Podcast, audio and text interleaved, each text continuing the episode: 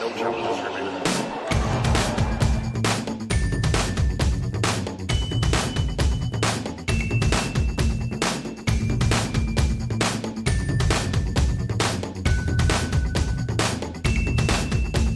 Welcome to No Challenges Remaining. I'm Ben Rothenberg, coming to you during the quarterfinal stage of the Miami Open this week, which is being played this year outside of the Hard Rock Stadium in Miami Gardens instead of inside the Hard Rock Stadium like it was two years ago, or on Key Biscayne like it was three years ago.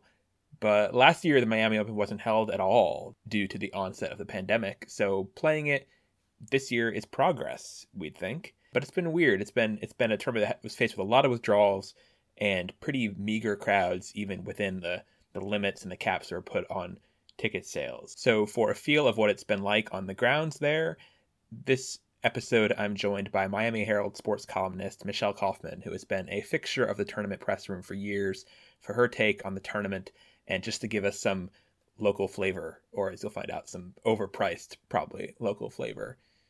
Here's Michelle very excited to be joined by Michelle Kaufman of the Miami Herald. Michelle, thank you for being up for doing this, and I've seen you on the Zooms clearly at the Miami Open. How's uh how's it feeling on the grounds there this week? Yeah, it's really weird. I'll be honest yeah. with you. There's just no energy. Um, walking around, there are so few people. I mean, it is such a vast facility. The uh, Hard Rock Stadium is a massive mammoth building in the middle of a gargantuan parking lot. And that is really where the tournament is held. I mean, honestly, the tournament is held on a parking lot. Right. Um, they've they've dressed it up. They have you know tens of thousands of dollars of trees and potted plants and um, you know some really pretty. I mean, they've done what they can. They put water fountains in, and there's a lot of places to sit and benches and stuff like that. But at the end of the day, it's a really big space and there are very few people. So normally this tournament draws between 20 to 25,000 per day. It's around 300,000 for the whole tournament. Um, mm-hmm. that's back in Key Biscayne and also in 2019 at this new facility. They also drew over 300,000. Um, nowadays, they're allowing between 750 to 900 people per day. So, I mean, that that number spread over the amount of acreage that's there, it's it it really feels empty, you know. Yeah. And um, you know, the weather has been glorious. I mean, it's been hot, but it's been really sunny. I shouldn't even say this, but there hasn't been I, there hasn't been a single rain delay. Yeah. Um, I'll say it quietly. Of course, tomorrow it'll probably rain now, but um, everything's gone on schedule. Um, there's been some really good tennis and you know everything like that, but it just it's definitely missing fan energy media energy i mean there's nobody there as far as yeah. the media almost everyone is doing it remotely i'm one of the few print reporters who's even there um, most people are doing it remote um, normally they have 200 credentials per day average and they have 20 they're hmm. limiting it to 20 and 20 includes everybody. It includes the reporters and the photographers. There are only 20 people on site covering the event on site. Yeah. So it's just really different. I mean, normally there's a very international flavor. Um, you will see fans from all different countries that have flown in, especially from Latin America. Yeah. It's known as kind of the South American Open. And you always have Argentine fans and Chilean fans and Brazilian fans and Colombians, and they come, they fly in and make a little vacation out of it, stay on the beach, go watch the tennis every day. They wear their soccer jerseys and wave their flags and sing in Spanish. And, um, you know, there was a little in the Schwartzman match last night. There were a few people there with the Argentine flags, but it's definitely not uh, the noise the boisterous fans, the noise, the energy, the Latin music blaring through the speakers, all that stuff yeah. is missing this year and it, it's really a shame. You know i mean they're they're putting it on. They're doing the best they can. They are playing tennis. Um, you know the purse is greatly reduced and the energy is greatly reduced yeah no i think the purse is reduced by about 60% and 60 to 80 depending on the round i think is roughly the range and the energy is even greater reduction than that for sure i mean like you said it just does look really empty on, on TV, and it, and it sounds mo- this it sounds better than it looks. I think there is some. I think the people who are there are pretty engaged in the matches. Yeah, yeah. Um, and it clearly took a lot of commitment for people to come, be willing to get to Miami Gardens and pay for the tickets, which are not cheap, and right. um, and to be there in this sort of weird, I would think, kind of depressing atmosphere, but still stay engaged uh, in the matches. Yes, the tournament I think was pretty insistent on having fans there, and I know obviously. Well, let's talk about that side of it first. Obviously, in Florida, things have been more open than in a lot of parts of the country with everything DeSantis is doing as governor there. What has been the sort of journey towards this level of the staging of the tournament, which involves we haven't mentioned, but there's no stadium inside the football stadium, which there was last time the tournament was held in 2019 uh, on the on the Dolphins field. What has it felt like in terms of getting? Does this feel like it feels like a compromise open in a lot of ways? Compromise Miami Open. How, how what is what is sort of the journey to get to this point as you've yeah well it? i mean i think they they definitely wanted fans you know they have had fans at that stadium for the dolphin games they had fans mm. they had 13,000 fans for the dolphin games. They had 13,000 fans for the university of miami football games. They had a soccer match there which also had you know similar type of crowd. So they have been uh, having audiences in that stadium um, all season for football. And they really do have it down. I mean it's it's very it's very cumbersome actually. They have very strict protocols. Um, you know every time i get there i have to fill out on my phone a symptom daily symptom checker uh, at one time i tried to cheat i'll be perfectly honest and i just tried to show the security guard my one from yesterday because I thought to myself, there's no way they're going to zoom in and see the date. So I just took a screenshot of the one from the day before and I walked up and I tried to show it. And the security guard said, Could you please uh, zoom in? I need to check the date. I was like, Oh God, I'm, I'm about to be busted. and I opened up, I zoomed in, and he goes, uh, ma'am, this is yesterday's COVID checker. You need to do a COVID checker every day. And I said, Oh gosh, I thought I did. Oh, you know, I played dumb. But they really truly are checking every yeah. day the daily symptom checker. Um, they are taking our temperature. Um, when we come in, there are guards there that take everybody's temperature. As far as the media, they have us in little cubicles. Each each outlet has their own cubicle separate from everybody else. Um, you know, the fans are sitting very far apart but they were determined to a put the tournament on. I mean, they, I'm sure they've just lost massive amounts of money, and um, and and down here in, in South Florida, and in Florida in general, um, there have been there have been fans in the stands in limited numbers, and and um, and Inter Miami, for example, the soccer team I cover in Fort Lauderdale, their stadium is there, and at the end of the season, they had about 1,000 to 2,000 fans in a stadium of 19,000. So mm-hmm. there's been about a 10% in sports down here. It's been around a 10 to 15% um, fan, you know, attendance, which has been better than nothing. Like you said, there is a little bit of cheering. There is somebody watching the matches, which is nice. The players have all said basically, you know, the same thing, which is some fans are better than no fans. You know, at yeah. least they're playing in front of somebody.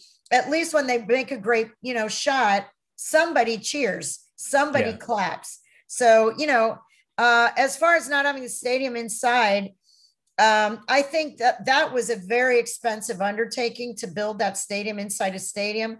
Yeah. Also, honestly, there were a lot of purists me being one of them, I just didn't think the atmosphere was great inside that stadium because it was too big. That stadium is a stadium of 74,000 and you know there's only so many drapes you can put on it to block it out. I I you know, I honestly think if they want to keep it at that site, they should just have an outdoor court. Uh, you know, even if it has a cover on it or whatever, but there should be a separate uh, court that is much smaller than a 74,000 seat football stadium. But, and in fact, the players have said this time what they did, the entire field, the entire gigantic Miami Dolphins field is now a workout space for the players.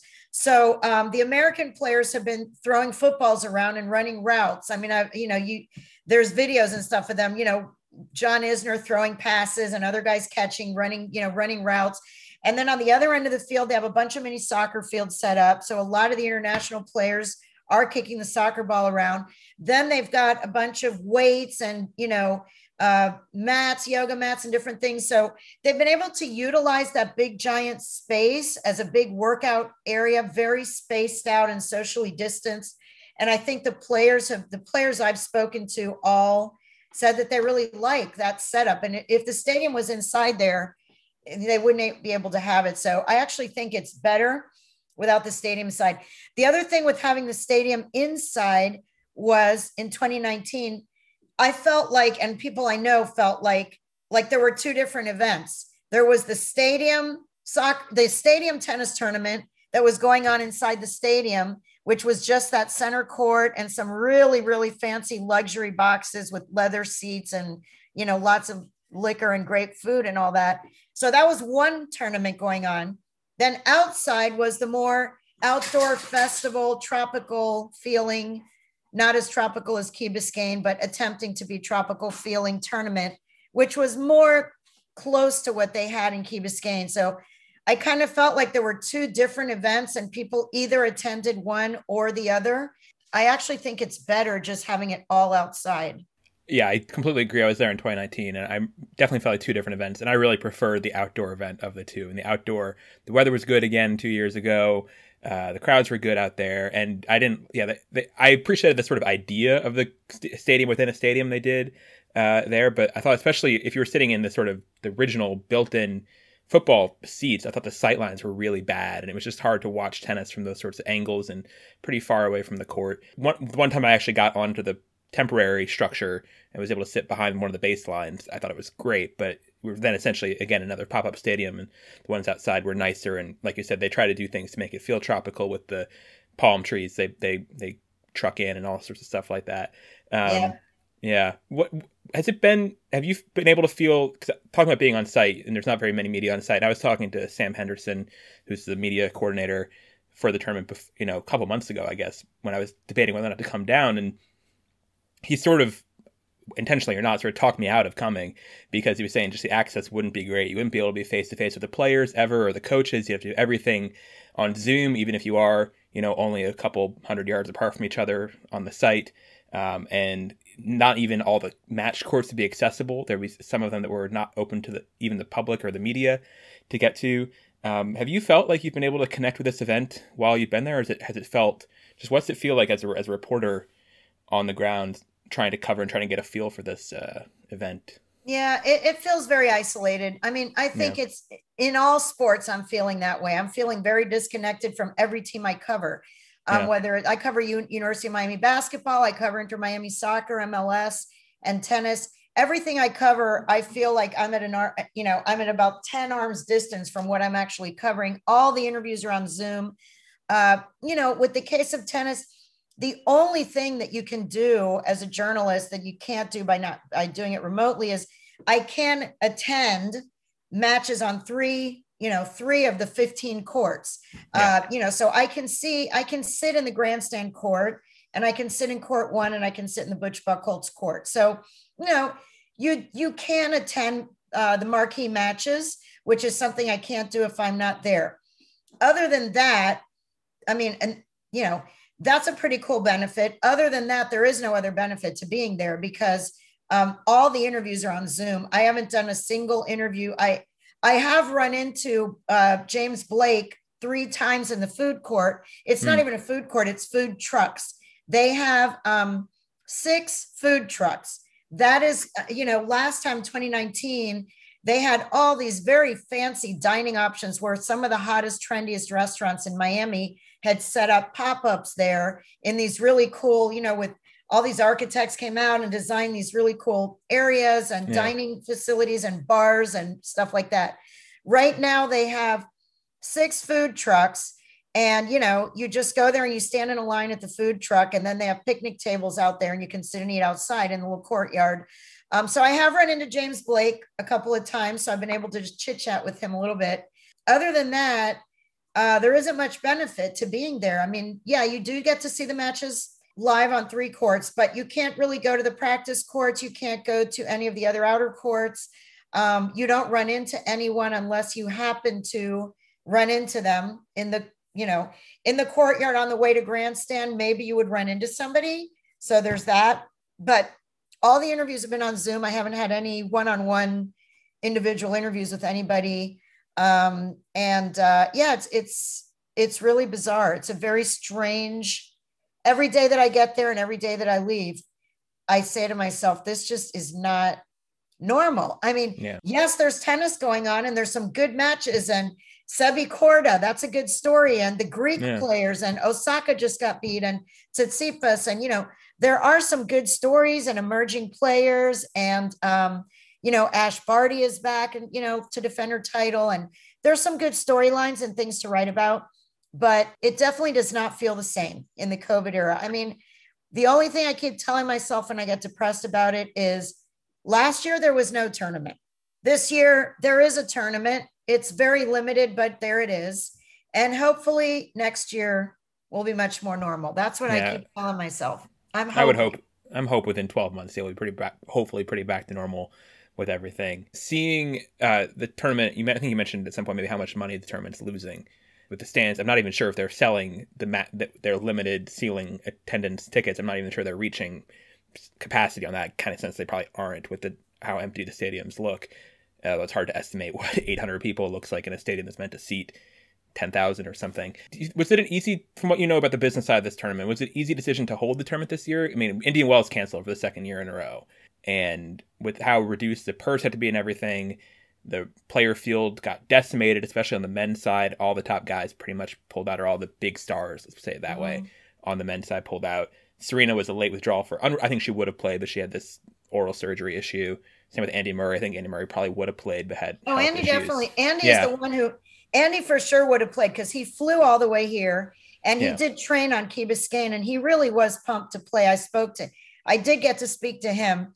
Um, and he really was pumped to play. I mean, he, he did fly all the way here and he was excited to play. And he had this, you know, very strange groin injury in the middle of the night. But yeah, the purse is uh, 300,000. It's normally 1.35 million. So it's less than a quarter.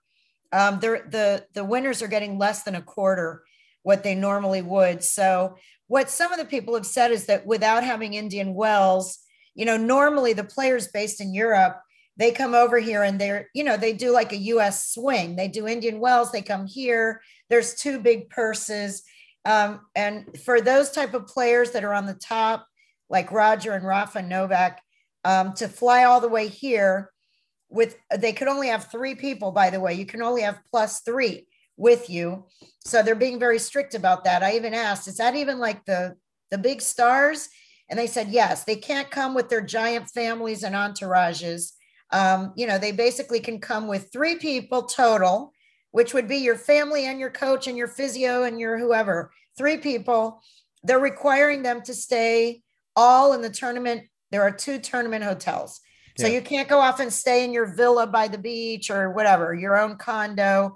You have to stay where all the other riffraff is staying. Uh, you have to ride the the tournament shuttle bus to go between the hotel and the and the uh, stadium. So you know, I think for the top top marquee players, maybe it just wasn't that appealing to them to fly all the way here for a very reduced purse, not be able to bring their families, have to stay in a hotel with everybody else, take a shuttle bus with everybody else. That's not how they normally roll, you know? So yeah. I just think it didn't work for some of those guys. And, and the local players, because plenty of players live in South Florida and would have often commute to, like yes. Serena commutes from Palm Beach Gardens to Key Biscayne in the old days. Right. Um, and I think Naomi Osaka probably would have been able to stay somewhere within driving distance of the tournament as well. And Kenin and other top players like that. Yeah, they all would have had to be in the bubble as well. There were no yeah, and they are, and they talked about it. I mean, Kenin and Anisimova, they said it feels strange to be staying in a hotel that's like 10 minutes or 15 minutes from their home. But yeah. they really are, they really are trying to be strict in creating the bubble atmosphere. And, um, you know, I guess it just didn't work. Um, but yeah, the finances of it, I still scratch my head at the finances of it because I, I cannot imagine although the food is really expensive from those food trucks. I mean, yeah. I got a tiny bowl of ceviche, like a little bowl of ceviche, and they were charged. They charged twenty two dollars for it. And I was Ooh. like, wow. 22 bucks for a tiny little bowl of ceviche. Okay. So, you know, the prices are high, the ticket prices, the food prices, but even that, if you only have, even if they have 800 people there, uh, and everybody buys a bowl of ceviche, you know, um, there's still, I just still can't see how it pays for the purse and hosting that event and all of the staff they have. There's security everywhere. I mean, every five steps, there's a security guard to make sure you have your mask on. They, I've, I've seen them. They're arguing with anybody who drops their mask, who's not drinking or eating. They come over and tell you you have to put your mask on. So they they have a lot of staff on site that costs money. You know, uh, running that tournament costs money. So I really don't, I don't understand the finances of how it's working. I really yeah. don't. And they haven't opened their books for me, but I don't understand how it's working. Yeah, I, it sort of reminds me of it was like a comedy club. They had like a two ceviche minimum that you had to have when you were on the uh, on the grounds. But um, so yeah, that was sort of what I was getting at. Like Indian Wells canceled. Like, do you think should Miami have canceled if this is what it could do? And granted, like you said, there's been some good matches. There's been nice weather. People who have been there seem to be enjoying themselves. But it has to be losing so much money. I don't know how much losses could have been cut, or or conversely, if missing two years puts the tournament in a really vulnerable spot if it starts to lose its yeah its I think that's I think that's a big factor because this tournament it already lost you know they're trying to gain footing they're trying to they're trying to they're in a new site i mean there's no way around it key biscayne was there for three decades 30 years everyone knew what it was everybody you know everyone knew what the Key Biscayne Miami Open was, whether it was Lipton or Sony or Ericsson Miami Open. Everyone knew what that was. It was that big festival on Key Biscayne every year, and there were traffic jams, and mm-hmm. people would hate the traffic jams, but now everybody wishes there were tra- traffic jams. So, um, you know, I think they they moved it for complicated reasons, and they only had really one year to get that thing going at the new venue and it was it was just the first year they did get over 300,000 people there they were just starting to you know introduce that event to the community because that's a different honestly the the um the audience up there uh, a lot of it was very different from the audience yeah. that I saw in Key Biscayne. They're drawing from Palm Beach County, Broward County, um, people who never went to Key Biscayne were all of a sudden showing up at the stadium. They also offered tickets to all the Dolphin, the Dolphin season ticket holders had big dibs on these tickets. So a lot of people that never watch tennis, but they have a skybox at the uh, football games, they were like, oh, there's this tennis tournament here. I've heard about it. Why don't we get some tickets for that? So, you know, they really were trying to introduce the event to some new people, some new markets that that, that were not going in Key Biscayne. And they only got to do that for one year. And then all of a sudden, bam, COVID comes and they have to cancel the next year. And yes, I think that if they had to go two years without the Miami Open, you know, out of sight, out of mind, you know, yeah. I really think two years without any tennis here, uh, the local community may sort of push it to the back seat. You know, they've got the Marlins, there's Inter Miami now soccer, there's this and that and the other. There's a lot of stuff going on. Um, so I think they wanted to maintain a presence in the community. They can still have billboards. You know, people still know there's some tennis tournament going on over there at the stadium, whether they attend or not. It's on the local media here. It's in the Miami Herald on the front of the sports section. So I think that that's valuable to them. You know, I don't know. I, again, I don't know what the money is, but I do think that they, um, I know from talking to people that they didn't want to go two years without that event. I just, you know, Indian Wells is Indian Wells. Everybody knows what that is. And if they miss two years, they come back next year, people still know what it is. It's in the same place, it looks the same. Uh, here, they're trying to build something new and they didn't really get a chance. So I don't know. It's a shame. It's a shame. I mean, it's, it's a, I've always loved this event, honestly, for 30 years. I've covered it from way back when it was even in Delray Beach. And mm. it's a wonderful event and had so much, it had a very special tropical Latin feel to it. It was different from the other tournaments. Um, and I hope that they can sort of rebuild that again somehow at this new stadium parking lot facility. Yeah, no, definitely. And like you said, I wrote about it last time I was there in 2019 about it being the wrote a story about it being sort of the grand slam of Latin America and all the media attention that it gets from Latin press. And they still have like Latin Media Day, uh, you know, before right. the tournament for all the for all the Latin American players, which is a very unique thing they do.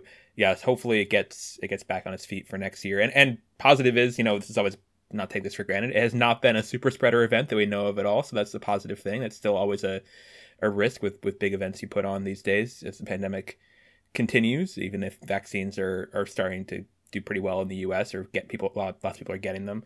Um, hasn't made things worse there, so that's positive and not something every tennis event has been able to say in the past year. Yeah, so hopefully it gets back to normal uh, for next year, and hopefully Michelle, I'll see you there in 2022. That'd be great. I would love a crowded press box. I I wish there were traffic jams. I mean, I drive. I've never gotten to that stadium as fast as I'm getting there now. I mean, I I, yeah. I get there and I just zoom right into the parking lot and walk right through. I, you know, they take my temperature. I do the the thing that takes the longest is filling out that daily questionnaire, but they really are strict. I'm not going to cheat anymore. I promise. I'm going to do the daily symptom checker every single day, like a good little doobie. Yeah, well, you're one of the people who enjoy seeing on the as the tour makes its way around the world, and Miami's a fun place to be. And like, yeah, I miss the like you said, the camaraderie of, of full press boxes. It's just, it's especially, I think, sports writers more than a lot of people are, especially covering stuff remotely. You know, we're not seeing any of our colleagues at all ever, and so it's just a different sort of yeah isolating feeling, like you said. It's but, weird. Uh, like normally yeah. you're with your colleagues and you, you're watching the match together, and you're oh my god and how many how many strokes was that rally and whatever and you're talking and you're sharing and you're you know sharing the experience. And now even even though i'm there i'm one of the only print reporter i'm one of the only people that's even there that's able to sit in the they have five media seats total. There are yeah. five media seats in the grandstand that you can sit in. Um so you know it's it's it's lonely. It really is kind of lonely to be honest. Yeah. yeah. Well thank you for making this afternoon less lonely for me, for our listeners. Thank you very much, Michelle, and uh, enjoy the rest of the uh, tournament. All right. Thank you. Thanks for having Thanks. me. Thank you, Michelle, and thank you to all of you for listening to NCR. If you want to follow the show and you're not listening, you can follow us on Twitter at NCR underscore tennis. And you can send us emails, questions, comments, whatever, to no challenges remaining at gmail.com. You can also show your support for us on Patreon, patreon.com slash no challenges remaining. Courtney and I, as I mentioned last episode, are doing a mailbag episode recording next week for our Patreon backers. So you can go to Patreon and follow that post there and leave us questions, and we'll be sure to answer them as best we can on this Patreon exclusive episode coming up. As always, want to thank our Patreon Slam Champ backers. We thank every episode. They are Susanna W., Sean Mulroy, Mary Carrillo, Leah Williams, Liz Kennel, Jonathan Weinbaum, Jean Simeon, James Hindle, Audrey Wellens, Antonia Maycumber, and Anna Valinder, and our GOAT backers Mike, Nicole Copeland, Chris Bishop, Pam Shriver, and J.O.D. We'll see you guys again soon in the month of April. Bye, guys.